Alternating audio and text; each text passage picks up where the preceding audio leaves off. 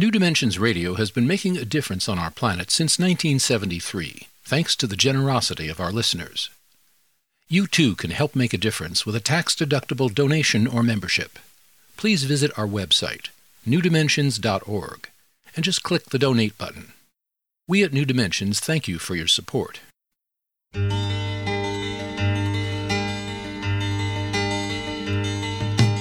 It is only through a change in human consciousness that the world will be transformed. The personal and the planetary are connected. As we expand our awareness of mind, body, psyche, and spirit, and bring that awareness actively into the world, so also will the world be changed. This is our quest as we explore new dimensions.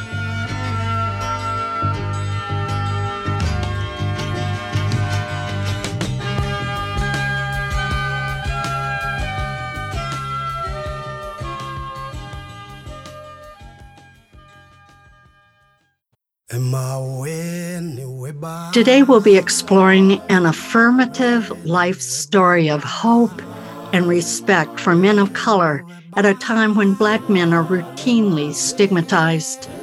Will Jawando's vivid and moving story not only applies to Black men, but is a reminder for all our children, most especially those at risk, how even a brief encounter of positive mentoring can make all the difference in their lives. As a man born of a Nigerian father and a white mother, Jawando provides a guidebook on the essential gift of mentorship and how enormously transformative it can be for an entire community. As you listen to this conversation, allow your mind to remember the people who mentored you along the way. Will Jawando is a civil rights and education policy attorney, a community leader, and a council member in Montgomery County, Maryland, a diverse community of more than 1 million residents. Called the progressive leader we need by the late Congressman John Lewis, Jawando has worked with House Speaker Nancy Pelosi, Ohio Senator Sherrod Brown, and was appointed Associate Director of Public Engagement during President Obama's time at the White House, and, I might add, invited to play basketball on more than one occasion with President Barack Obama. Will Jawando is the author of My Seven Black Fathers, a young activist memoir of race, family, and the mentors who made him whole. Join us for the next hours. We explore the power of mentorship in shaping young lives with our guest, Will Jawando. I'm speaking with Will at his home by remote connection. I'm Justine Willis Toms. I'll be your host. Welcome to New Dimensions. Will, welcome. Thank you for having me, Justine. It's it's an honor to be with you. It's my honor and pleasure to have you.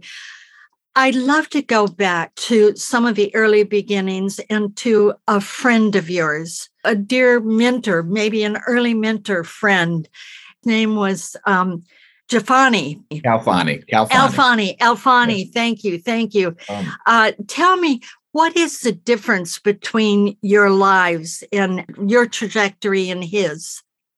Well, Khalfani is uh, my best friend for much of my early life. I meet him on in fifth grade on the basketball court, um, and he is the most popular kid. He's the uh, best in basketball. He's smart. He's funny, and I'm at that point. I'm I'm the quintessential, you know, chubby uh, outsider middle schooler who doesn't have friends at a new school, and he takes me under his wing, and he's really the first. Uh, you know, kind of real friend I have, uh, and and a peer mentor, uh, a big father figure for me, just even at that age. You know, someone who was in uh, kind of helping me get through my life and the circumstances of my life at that time. Uh, and and we're thick as thieves, as you know, all the way through elementary school, and we hang out uh, at each other's homes, and uh, we're really close friends. Uh, and that starts to uh, kind of we start to veer uh, you know as we move into high school Uh, and he, you know, he's what I call in the book. I talk about uh, destination kids versus decision kids. And Khalfani was a decision kid, where you know every day when the school bell rang, his mom was working two jobs as cleaning houses and one uh, as a night nurse. Uh, he had to decide where he was going to go. There was no after school program. There was no uh, defined place for him to go. And I was a different type of kid. I was a destination kid. I had a place to go. I went to my mother's job after work, uh, after school rather, and it's actually a place not only that was safe um, and productive, it's also a place where I meet several of my seven black fathers. And so I talk about it, uh, these divergent paths, and unfortunately, Khalfani ends up getting caught up uh, with people he shouldn't be caught up with, and drugs, and and uh, gets killed uh, in a drug deal gone bad when, as we're exiting light, uh, high school. And you know, I, I thought, I think as I think back about it, I think about him quite often, about all the circumstances that led to those very different outcomes, and how he was uh, better than I was. You know, he's smarter, he's funnier, but he's no longer here. And but I really know and believe that if he had the access to these mentors, these father figures like I did, and had had personal relationships, a place to go, an after school program, all the things that could have exposed him to these people, he might still be with us today. That's a, a just such a moving story, and it, and it seems like it really has instructed you in your life about what mentoring really means as it's helped you. And I want you to talk about uh, one of your early mentors. I just, I loved uh, the idea of, well, I think you were in a mostly white school, grade school at this time, maybe third or fourth grade. And Mr. Williams walks in the room. Uh, tell us about this character in your life. Yes, Mr. Williams. Uh, so I meet Mr. Williams in fourth grade at Oakview Elementary in Silver Spring, Maryland.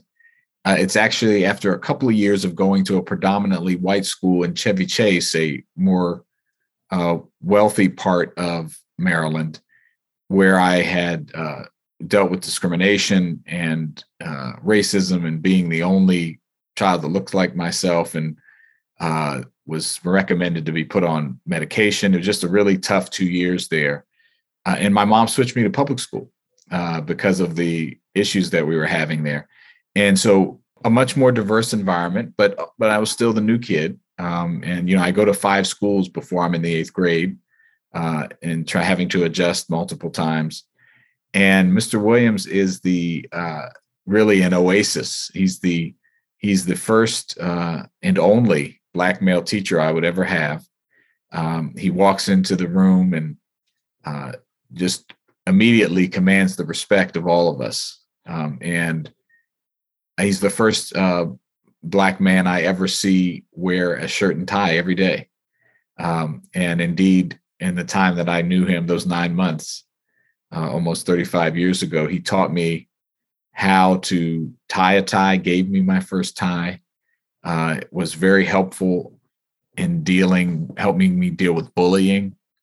Uh, and just was just supportive. Uh, you know, taught us math. Obviously, math was was my favorite subject from that point on. Um, and he was just a really important figure in my life in that he demonstrated excellence. He was kind. He he he taught us uh, very important skills, uh, and and just was an example of something to aspire to at a time where I didn't really have that in my life. And uh, I, I often I, I mentioned in the book that I only knew him nine months. I didn't know his first name, uh, but uh, he had a profound impact on my life. Uh, and it was only in researching for this book that I find out more about him. And uh, his name was uh, Chuck Williams, and he was a former captain in the U.S. Army. Uh, fought, flew helicopters in Vietnam, and then as a second career became an elementary math teacher. Um, but never would see him again. Uh, he actually passed away in 2019.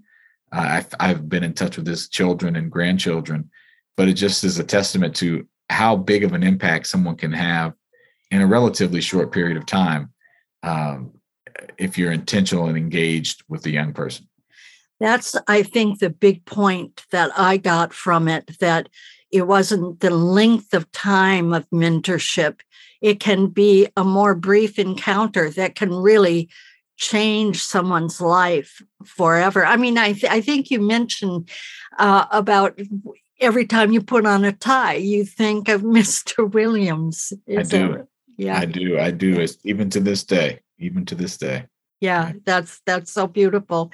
Then uh, there's your stepfather, Joseph Jacobs, and there's a beautiful story that you tell about how he took you to the for the first time you experienced a, a black barbershop and that was like a, a whole black community of older men that maybe I think you described that you hadn't really experienced before.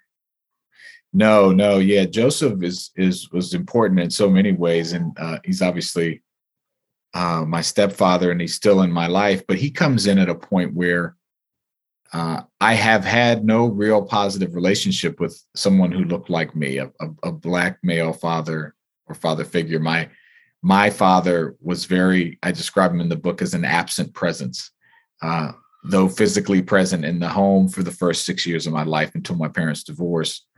We don't really have a relationship. I'm I'm longing. I'm literally hanging on to his leg, trying to get him to engage. Um, and because of things he's dealing with, I would find out later depression and uh, a whole range of other things.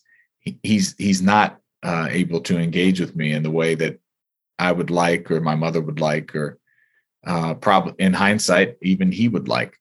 And uh, so when I meet Joseph, uh, I'm at a point where I'm I'm starving for that attention, and he's the first one to give it to me in a very practical and daily way, asking, you know, how's your day? What's what do you like? What do you care about? And uh, and then also uh, in addition to his presence and engagement and his you know care and love he also is the first one to really intentionally expose me to the african american experience and and i think that is something that you know as the son of a nigerian immigrant and a white woman from kansas i everything that i gleaned was from either other students or pop culture basketball and joseph you know, and taking me to a barbershop, which is one, one of many things. Uh, as a you know a someone who grew up in Washington D.C. as an African American, went to public schools. His mother was a teacher. He was very steeped in uh, the African American experience, and and there's nothing more quintessentially African American than going to the barbershop. And uh, I describe that really, uh, you know, kind of emotional and uh, you know very uh, engaging and interesting experience uh, in the book as a young person. Exactly. I, it was delightful to read about that. I want to remind our listeners that I'm here with Will Jawando, and he is the author of My Seven Black Fathers, a young activist memoir of race, family, and the mentors who made him. And if you want to know more about his work, you can go to his website, willjawando.com com, and he spells his last name J A W A N D O, willjawando.com. Or you can get there through the New Dimensions website, newdimensions.org. I'm Justine Willis Toms. You're listening to New Dimensions.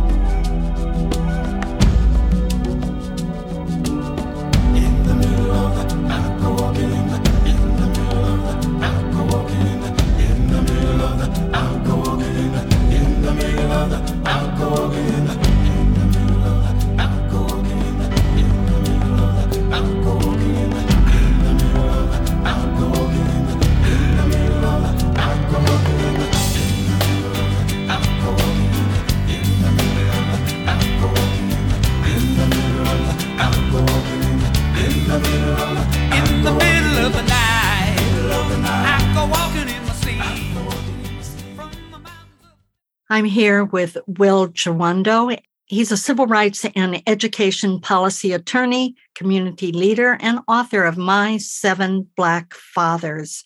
And Will, before we leave your stepfather, uh, Joseph Jacobs, and you mentioned briefly how he he really helped you navigate in a way. Uh, in in some ways, he really he gave you what is called the talk of how to be a black man in the uh, U.S. Uh, culture today.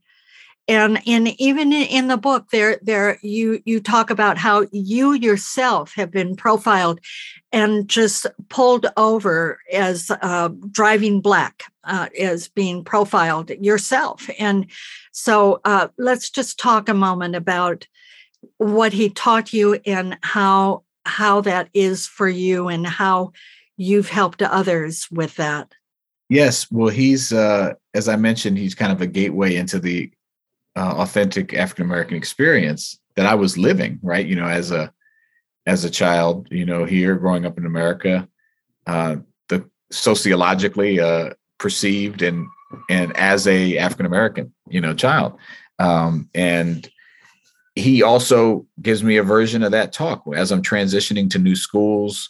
Um, with the support in, of my mother, which I'm very thankful for, as a white woman herself, you know, she she had some experience with knowing the, the discrimination that was around, you know, having grown up in in rural Kansas, uh, dating and then marrying a, Niger- a black Nigerian uh, uh, in the middle in the early 1970s, which was not uh, no one really in, you know encouraged that at that time, obviously and so they both were very uh, important. And but joseph from lived experience as well and saying like look you you've got to uh, you know which is a really old school kind of passed on tradition. You've got to work harder.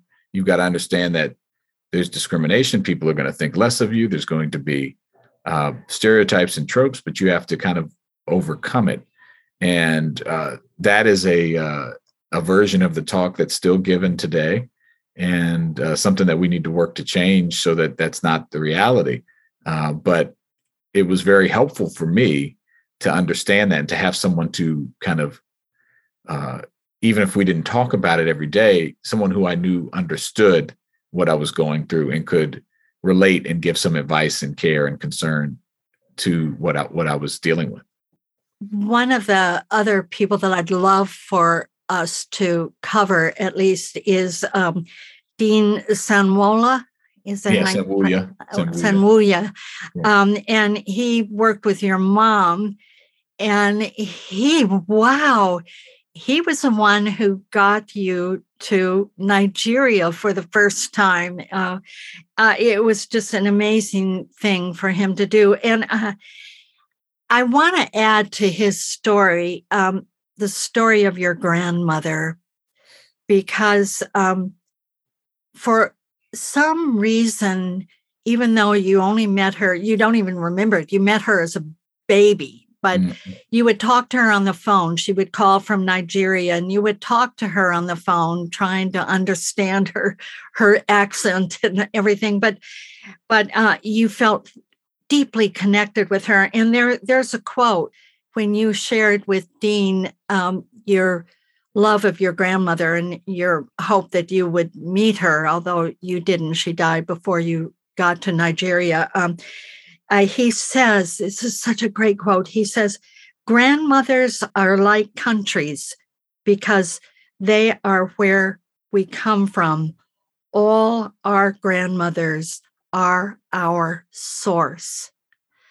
And, you know, you may not know this, but I've mentioned this to our listeners several times in the years that I've been hosting is that biologically, each of us has have lived in our grandmother's body mm. as an egg in potential as our mother is forming in the womb of their mother.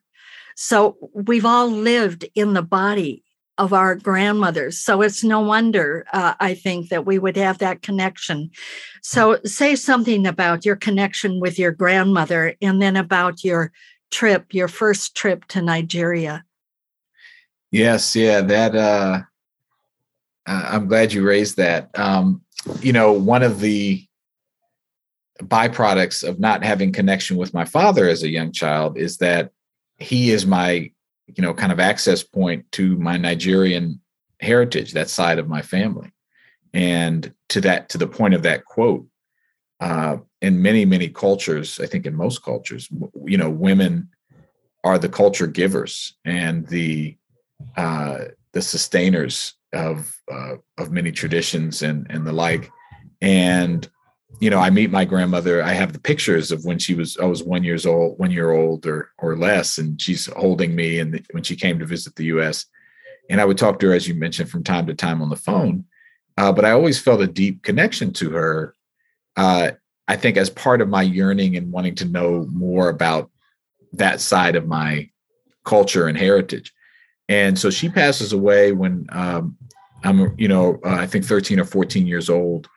And uh, Muslim tradition, she was a amazing woman. She was had taken the Hajj to Mecca in the 50s at a time when from Nigeria, which they, when they were still traveling, uh, you know, by foot and by, you know, uh, not flying, and um, which was a very unique thing. And so she was very well respected in her community, and was very close to my dad. Um, I would come to find out later that he was the youngest of, of four her four children. And uh, so she passes away, and because of their Muslim tradition, they have to be buried within 24 to 48 hours. And financially, my father, we're not in a position to grab a flight right away. It's expensive. And, you know, I had, I was very upset with my father. I wanted him to ask for money or borrow it or call my uncle in Nigeria or try to get it. And, and he, you know, for whatever reason, he doesn't. And so we missed that funeral. Uh, and it's something that I'm angry about for, for many years uh, with my father. And it kind of wraps into this whole uh, what I've missed out on because I don't have this relationship with him, and compounds that that anger and that uh, sense of longing.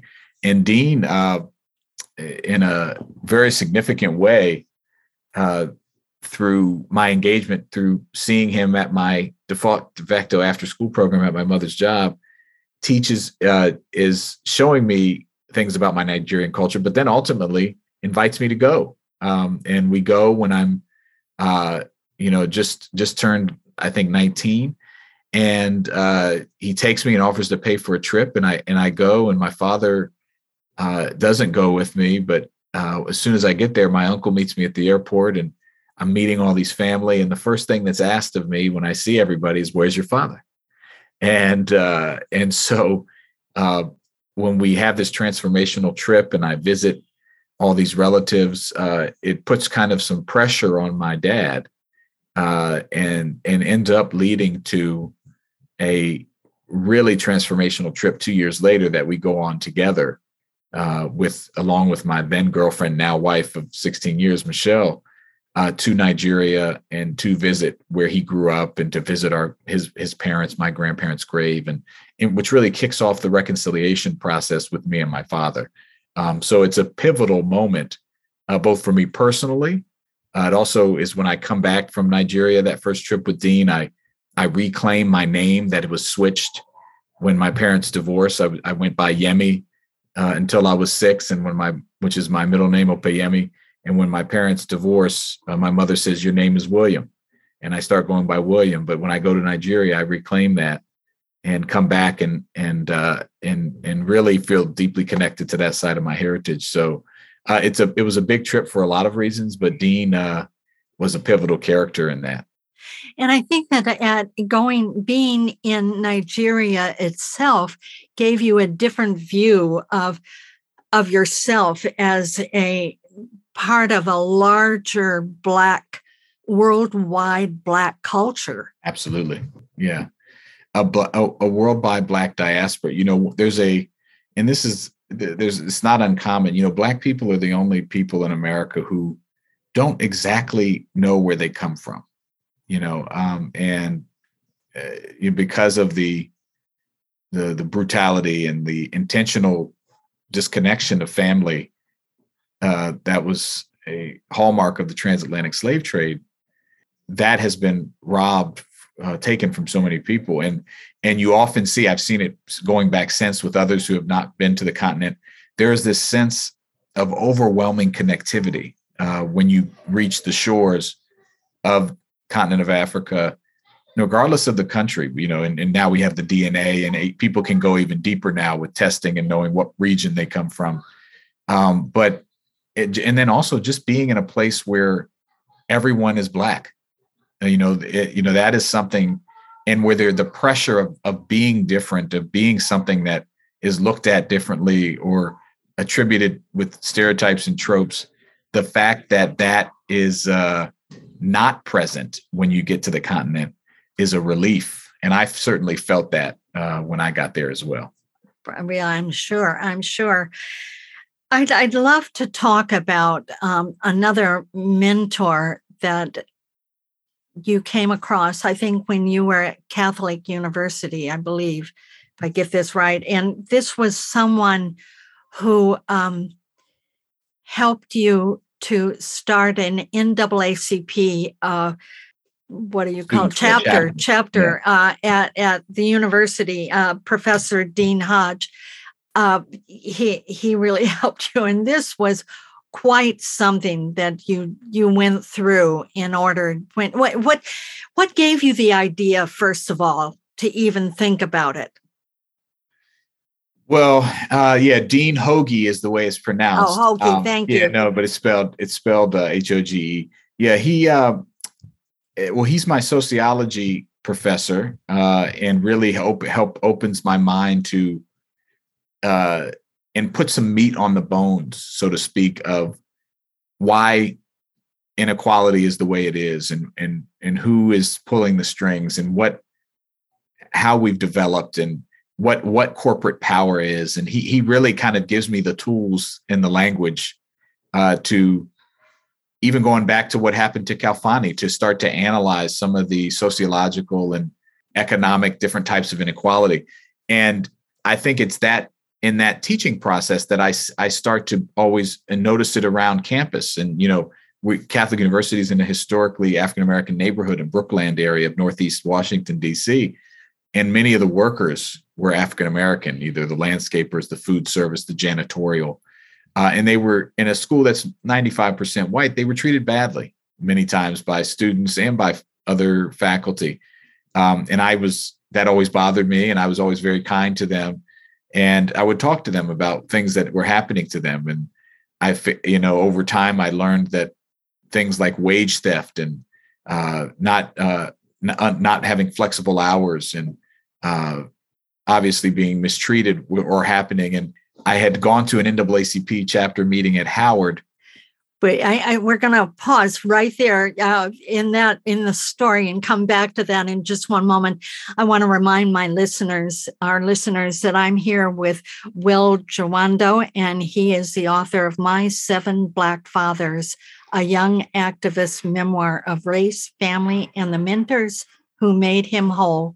I'm Justine Willis Toms. You're listening to New Dimensions.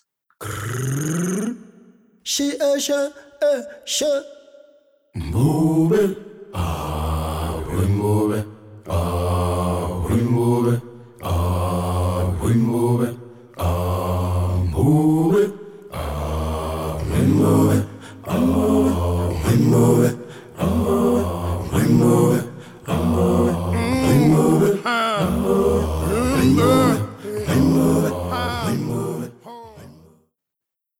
I'm here with Will Jawando, and we're talking about a moment in his life when he was inspired to start an NAACP uh, chapter at his university. And so please uh, continue with that story.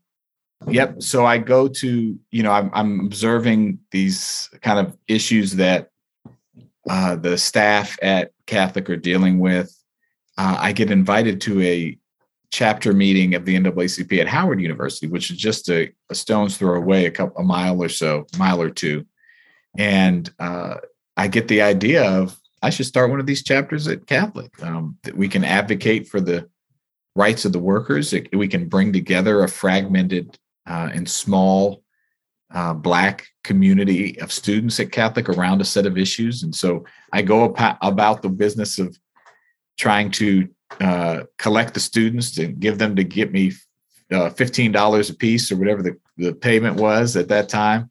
And uh, I go to the Office of Student Life and and work really hard to charter the chapter, and we get to get it chartered on the NAACP side. And then after working six months on the university side, it, this the chapter uh, is denied, and uh, Professor Hoge is in. I'll never forget. I had recruited him to be the faculty advisor, one of the requirements of having a chapter. And we're sitting in this meeting with the head of student life, where they deny the chapter, and he says, kind of in a very you know professorial voice, voice, he said, "Well, there's no reason to deny this chapter, and uh, I think you're doing it for other reasons. And that, you know, the stated reasons were that the NAACP supported abortion rights, and uh, and so we're a Catholic university, which wasn't true, wasn't an official position of the NAACP. Even if it was, it shouldn't have mattered. And two, they said we already had a Black student union, um, and uh, they said this would be duplicative. And I said, well, this is a civil rights organization that was founded in part by white people to advocate for the rights of all and so that never made sense but i think they they they really just didn't want anyone quote unquote causing trouble and also there were other catholic universities that did have chapters. these chapters georgetown university right in the same city being one of them um, and they were very supportive of our efforts. So they denied the chapter and uh, i'll never forget uh, professor Hoge said well this would be a shame if it got out to the public. And it, it got out to the public and i would find out later that he was a part of getting it out to the public and he he reported it to the Washington Post and they called me over the summer and I told them everything and it was my first time in the Washington Post as an activist and uh, it was a headline Catholic denies NAACP and a picture of me in front of the big basilica here in, in DC and uh, we protested for three or four months. Uh, hundreds of people Kweisi Mfume, who was the head of the NAACP at the time now the congressman out of Baltimore uh, came down and supported our efforts, and we won the chapter. And it was the first kind of social justice activism that I had been a part of, and uh, it felt really good, and it really put me on a trajectory uh, to stay in that line of work of of activism of uh, you know advocating for the rights of others. I think it's in large part why I became a civil rights lawyer. You know, I, I'm just thinking, um, Professor Hoge, I mean, when, and it turned out that he was the one who kind of connected the Washington Post with right. this whole effort. And so, in some ways, I mean, just his connection with someone at the Post. So, in that way, it's kind of mentoring and taking taking that extra step for someone just to saying I know a person, I'm going to make a phone call for Will because I believe in Will and I'm going to make this phone call. And in some ways, it's kind of a pivotal moment and and then uh, you're now becoming a lawyer and while you're studying for your law degree you you're interning for a speaker of the house nancy pelosi although i think she wasn't speaker at that point but yeah but uh, you're interning for her. And then at the same time, oh, Will, it's so great. You realize you you read the uh, Barack Obama's um, biography and you realize the similarities. They are uncanny. so uh, you were encouraged by a friend to write a letter and it may have even been Michelle, your wife. It was, my, yeah, it was my, it was my then fiance. Yeah. Ah, to write this letter to him. So, so let's talk about your persistence in uh, writing a letter and your your similarity to backgrounds with Barack Obama. Well, yes, I. Uh, he's one of you know the way this book is structured, as you know, uh, is every there's an introduction and seven chapters, and each one of my seven black fathers is a chapter uh, in Barack Obama's chapter six. Um, and I meet him first on the screen, as many of us met him in 2004 when he's giving the uh, keynote speech at the Democratic National Convention in Boston that really catapulted to him onto the national stage. Though he wasn't the nominee, everyone was talking about him. Uh, he said some amazing things in that speech. And talked about his biography, you know, uh, being the son of a, a, Kenyan immigrant, the, the grandson of a goat herder, uh, the son of a white mother from Kansas, growing up uh, biracial and trying to navigate that. He, he has one line in that speech, which I, I still think about to this day, where he says, We need to eradicate the slander that a black youth with a book is acting white. Um, and uh, had something I had related to growing up at my various schools.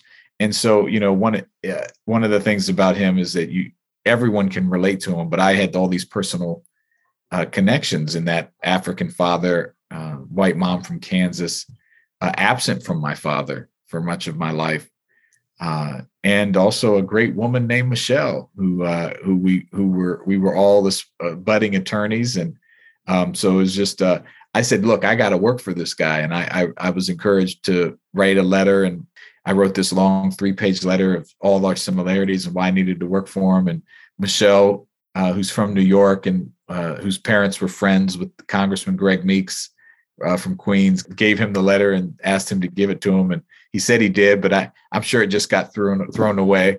Uh, or, or something. I don't. I don't think the then senator ever read it, but it, it was cathartic for me in that I it was uh, kind of a way to get my feelings and emotions out, but also set me on a path to be persistent, to seek out an, a job in his office, uh, which I do over the next six months, uh, just dropping by once a week uh, to visit and give my resume to the staff, and I become. And they, they, were probably looking, oh, here he comes again. here he is again.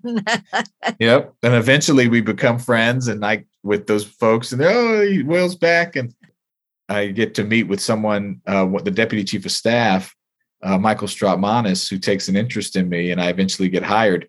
It's one of the important points that I think you you kind of alluded to with Professor Hoge. In pursuit of all of these things, there are all these other mentors that I had too that aren't the the lead, you know, character, so to speak. But Michael Strautmanis, one of my best friends and and mentors, uh, I meet because I am aspiring to to work and because I was mentored by Barack Obama and, mm-hmm. and fathered in that way. Um, and uh, you know, I uh, it's also a testament to you need these relationships throughout your life. I I Mr. Williams I meet when I'm 10 years old. Barack Obama I meet when I'm 25, but I needed them just as much uh, yeah. in, in different ways in different things that they gave me. Exactly. When you first join the staff in that first meeting, you describe it in in such beautiful detail.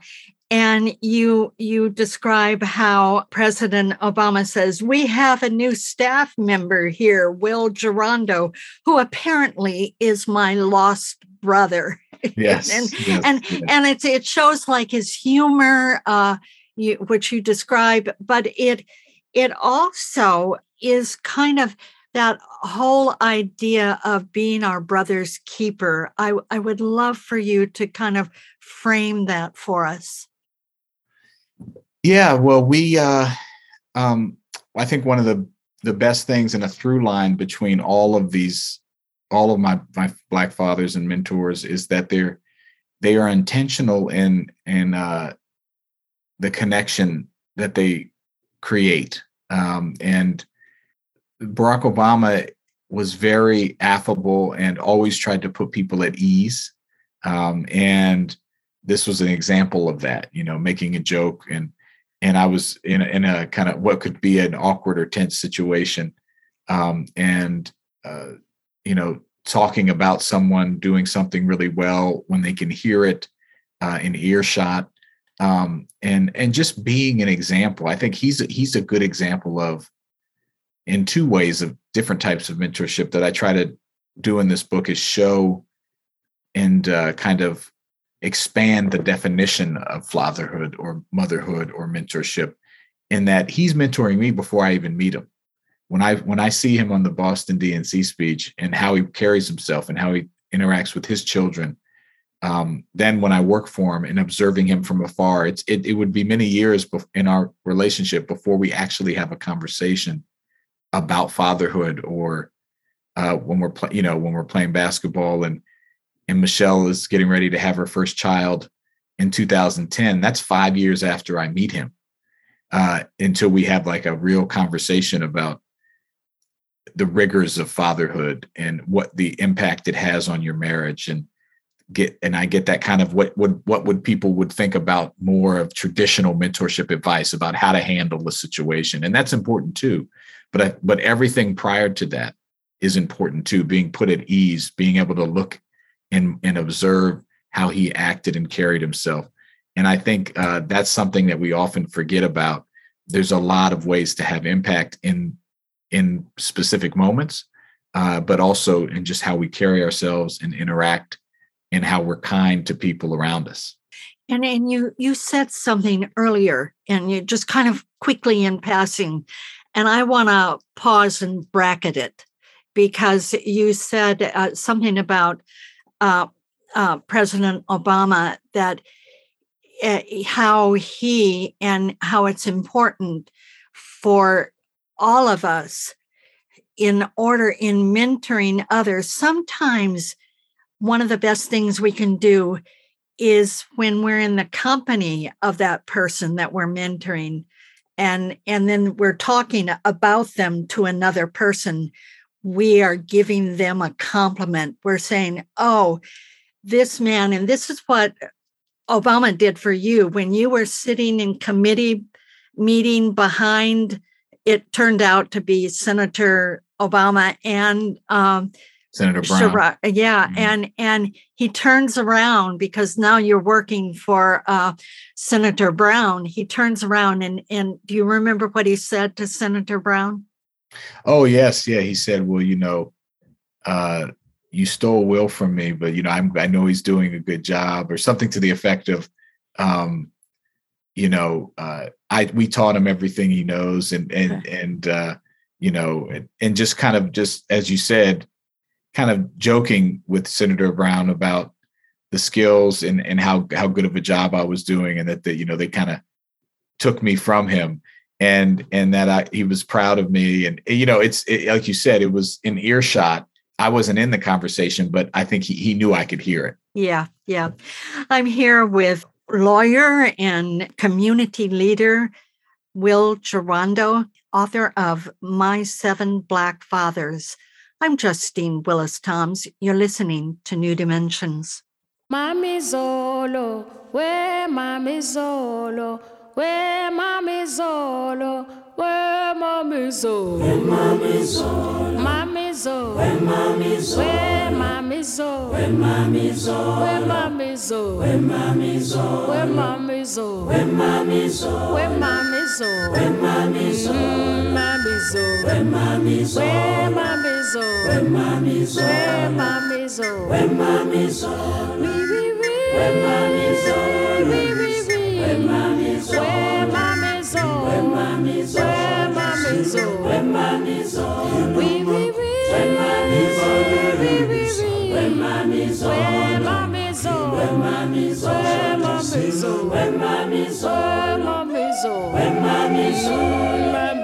when mommy's old, when mommy's old, when mommy's old, when mommy's old. I'm here with Will Jawando, and we're talking about mentorship. And in the last segment, we really talked about how through mentorship, it took you into a trajectory of uh, social activism and politics. And now, at this point in time, and we're in the summer of 2022, um, you are actually a councilman in Montgomery County. And some people, eh, like here where I live, we call it county supervisors. Right. So right. so it might have different titles, but but it, it's a big title. I mean, this is a huge county, very diverse county. And I'd love for you when when you first got elected, which was just amazing, and you are going to orientation. You describe a moment of just kind of entering into the building, and there are several people kind of checking you in, black men. Yes. Do you, do you recall that moment? I do. I do. Yeah, there were two uh, African immigrants who were the security guards that were checking entering the building my now office building was elected in 2018 and I'm up for reelection now. Um, and uh, it, they noticed they were like, you know, and I introduced myself. I said I'm Will Jawando. I'm one of the new council members, and and I said we're going to have the inauguration soon. So he said, and one of them asked, uh, and they were both West African immigrants, and one of them asked, uh, "What will you wear to the inauguration?" And uh, and I thought about it. I was kind of stunned, and, and, and he kind of answered his own. They answered their own question and said, "You you must wear traditional clothing." Um, and uh, you know, uh, it really hit me like a ton of bricks because my dad had passed away recently uh, from cancer. Uh, didn't see me elected, uh, and if he were at the inauguration, he would have worn traditional clothing. And it was something that I did at my inauguration to represent not only my my my father and my heritage, but also all the many immigrants. A third of whom my county, I represent 1.1 million people. A third of whom are foreign born. Um, and we're a, a, county of 1.1 million, the largest jurisdiction in the state of Maryland. And uh, it's something that I'm very proud to have done and still talk to people about it uh, to this day. But it was a it was one of those uh, uh very unique experiences and an example of a mentorship moment uh, as well. You know that young that gentleman, even though he worked as security in the building that I was the council member to be council member elect, he gave me that extra nudge and confirmation and affirmation to to do what was absolutely the right thing, but that I might not have done otherwise. Exactly. And I I think of um it it anchored you in in your whole ancestral background in some way. And and I think that one of them even understood your name and saying, "Oh, that's Nigerian." He yes. recognized it as Nigerian. I mean, that must have just blown your circuits in some ways. It it did. It did. It, and it was also, uh, you know, very kind of uh, affirming. Um, and uh, but yes, it was. It definitely was. Uh, uh, I remember I was with my chief of staff at the time, and it, it kind of blew us both away. Yeah, yeah. Tell us um, what is what do you believe is the importance? I mean, we all get focused on, let's say, presidential elections and, and sure. things like that. But in local elections, um, how important is it for us to be aware of who we're voting for, why we're voting for them, to understand who they are, to research them, to to to get involved in some way in our local politics in these kinds of elections like local supervisors or sure. city council people whoever it is. Well it's critical. Um, you know these are the elections and this was this was really important over the last four years. You know the first two you know first two years of my term were dealing with Trump as president and all the things he was doing at the federal level and you know gridlock in Congress and all those things. And so it was so important and gratifying to be able to implement local policy and programs that improved the lives of residents you know after school programs being a safe haven for immigrant families uh, you know. And then obviously the pandemic where we're making all the decisions who wears a mask who doesn't what's open what's closed how do we allocate uh, resources to support people who are food insecure or you know behind on their rent? Um, those are all local decisions and 90% i tell people all the time of, of your daily life where your kids go to school the roads you drive on uh, the trash getting picked up the police and fire uh, response times uh, you know go down the list are local decisions.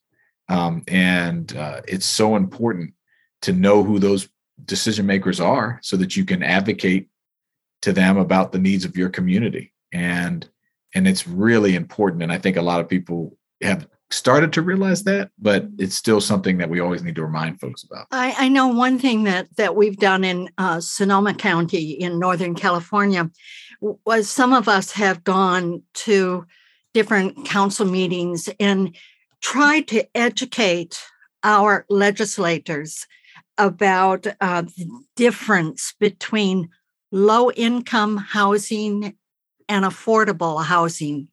And like the catchword is, oh, we're doing affordable housing, so everything's okay. But they don't realize that affordable housing is still market value. But low income housing is really that housing that serves people that are truly living on lower incomes. So Absolutely. this is just like one of the the sort of things that I, I mean I'm aware of in my life of of how we've attended different meetings and and and worked in different ways with uh, our elected officials to help them out to know just who they are representing. So, uh, any any comment on that, Will? No, it's it's so important, and it's an example of, you know, housing right now. The cost of housing is one of the most important issues for everybody at every stage. Whether you're a young person coming back to your hometown trying to live there, or someone a, who's a family trying to find place to live for your family, or a senior looking to, you know, age in place or retire with dignity. There's a crunch on housing, and and to your point of what does affordable housing mean? What what does should rents should be able to be raised at any amount? Right? These are all local decisions, um, and and I and and people like me across the country are making those decisions. And the more informed people are and understand those levers, it can have a direct and immediate impact on the quality of life for millions of residents. I want to give one other example that I've experienced. I used to live in Mendocino County, and they have a board of supervisors. And at any one time, that board of there are five of them. Sometimes there are uh, three progressives and two conservatives, and sometimes there are three conservatives and two progressives. And it kind of switches back and forth. And one year, at that election, um, the I think it was that the progressives got three uh, by one vote. By I mean one vote. So they did a recount, and it was still one vote. Right. And I, that just to me blew my socks off. That here, that's where each of our individual vote really, really matters. It's really it matters uh, that we we vote and we we make our our wishes heard.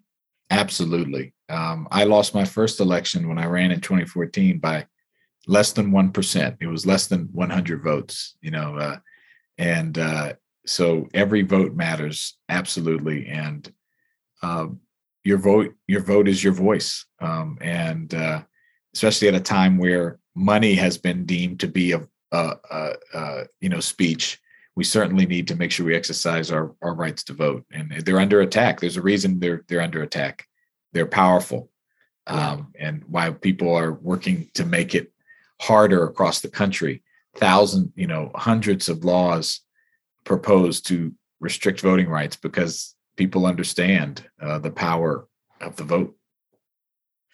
I'd I'd love to go out with just one more thought, and this has to do with with your father and how going back to Nigeria and being at the gravesite of your grandmother with him was such a healing moment and in this brief moment that we have together can can you just say something and describe that moment for you and how healing it was for both you and him yeah it was it was a emotional moment. It was a healing moment. It was also the start of, of a healing journey.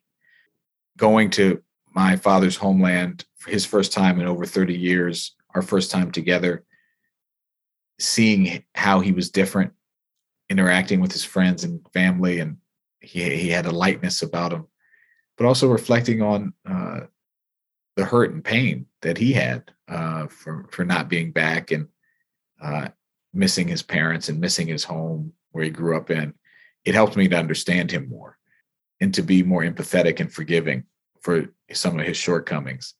And it really, you know, things weren't overnight great, but it started the process. And it was a cathartic moment as we stood there uh, over the graves of my grandparents, his grand, his mother and father, in the backyard of the house he grew up in. Uh, helped me to appreciate and have a deeper understanding of him.